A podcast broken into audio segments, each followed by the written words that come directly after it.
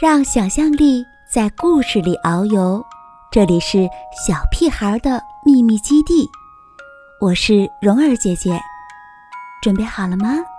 今天的故事开始了。让路给小鸭子。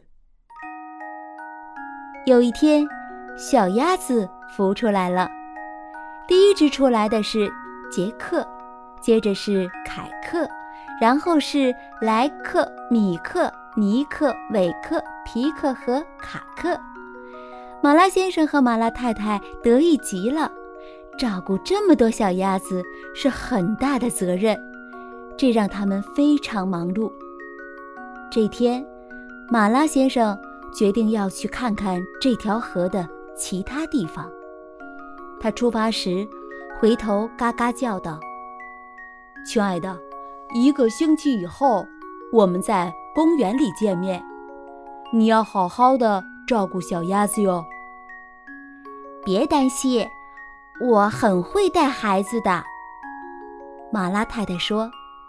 她说到做到，她教他们游泳和潜水，她教他们排成一行走路，听到呼唤立刻过来，还要会跟自行车、摩托车和其他有轮子的东西保持安全距离。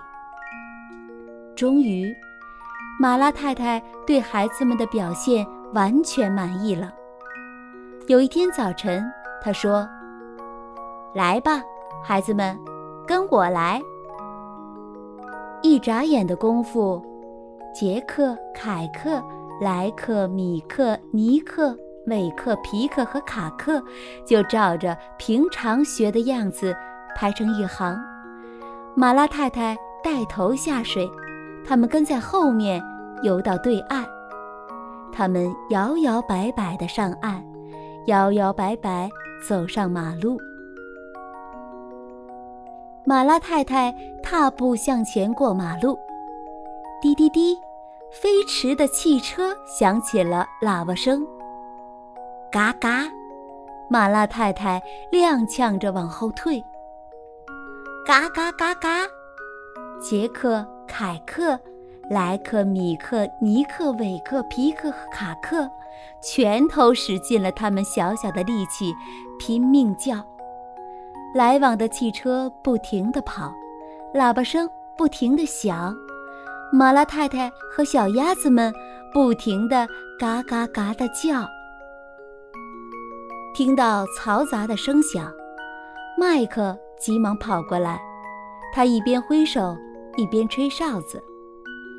他在路中央站定，举起一只手让所有的汽车都停住，另一只手做事示意马拉太太过马路，就像交通警察一样。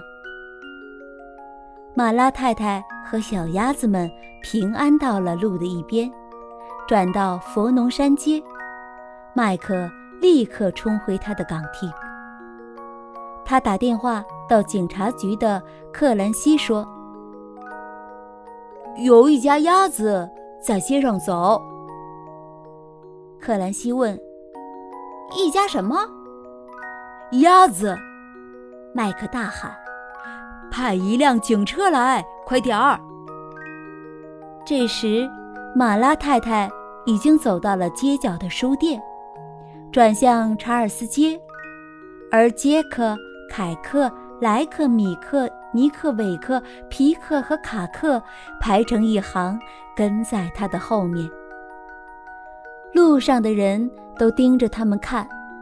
一位住在培肯山区的老太太说：“好奇妙呀！”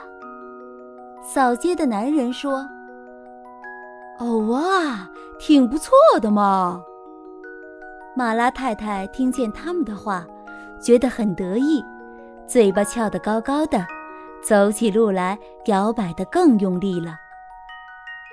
他们走到培肯街转角的时候，克兰西已经从警察局派来了一辆警车和四位警察。